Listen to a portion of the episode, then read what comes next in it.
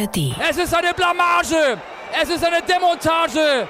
Es ist ein Tiefpunkt der deutschen Nationalmannschaft. Es ist aus. Deutschland ist Basketball-Weltmeister. Ich fasse es nicht. Was für ein Desaster und was für ein historischer Triumph, so lässt sich das deutsche Sportwochenende zusammenfassen. Erst die 1 zu 4 Pleite für die Fußballnationalmannschaft gegen Japan mit dem anschließenden Hansi Flick Rauswurf und dann der erste Weltmeistertitel für die deutschen Basketballer. Einen schönen Montag wünscht Jan Busche. Heute ist der 11. September. Wir schauen auf Meinungen von Journalistinnen und Journalisten zu diesen beiden historischen Sportereignissen. Für den Mannheimer Morgen ist es ein Rätsel, warum der DFB so lange an Hansi Flick festgehalten hat. Flick bekam nach dem historischen WM-Fiasko eine zweite Chance. Nach den katastrophalen Länderspielen im Juni unverständlicherweise sogar eine dritte. Warum? Es gab kein einziges Argument für einen Verbleib. Denn neben den Ergebnissen war auch seine Trainerleistung überschaubar bis schlecht. Dem Team fehlt ein Gerüst.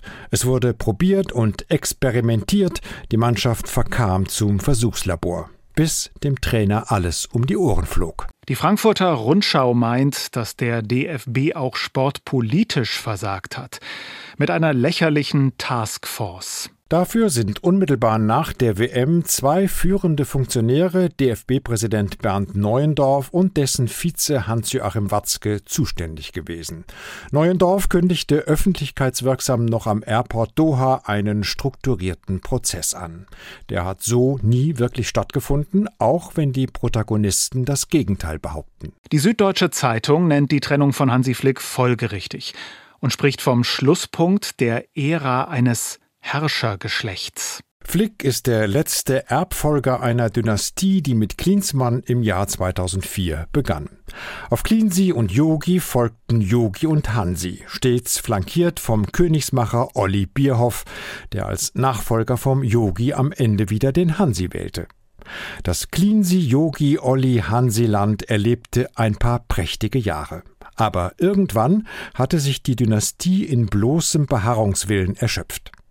Der Leistungsgedanke und die vom Volk eingeforderten Reformen blieben nur noch Behauptung. Für Sportschau-Journalist Holger Dahl war Hansi Flick überfordert und beratungsresistent.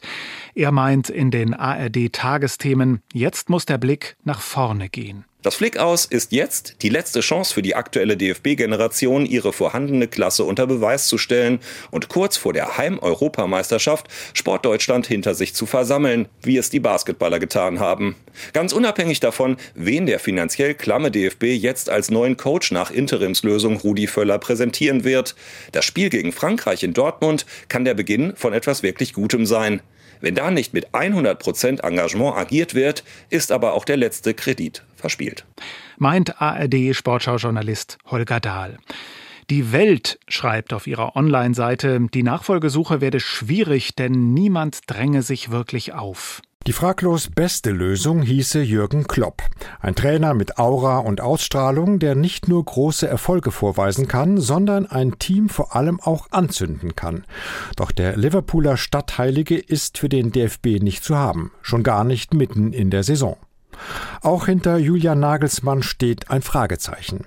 Er könnte für den klammen Verband zum einen zu teuer sein, zum anderen steht in Frage, ob er mit seinen 36 Jahren schon Nationaltrainer sein will. Das Göttinger Tageblatt schaut auf die neuen Basketball-Weltmeister und schreibt auf seiner Online-Seite, diese Mannschaft habe gezeigt, was anderen fehlt. Die deutschen Basketballer zeigten mit jeder Faser, wie unglaublich motiviert sie während jeder Sekunde dieser WM waren.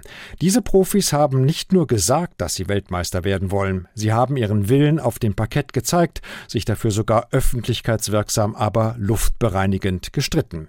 Was für ein Unterschied, nicht nur zu Deutschlands Fußballern. Der Tagesspiegel aus Berlin meint, dieser WM-Titel für die Basketballer ist auch ein Verdienst von Dirk Nowitzki. Der blonde Junge aus Würzburg reifte zu einem Superstar in der NBA, der besten Basketballliga der Welt. Er führte Dallas zum NBA-Titel, Deutschland zu zwei Medaillen und wird inzwischen weltweit als Basketball All-Star gefeiert.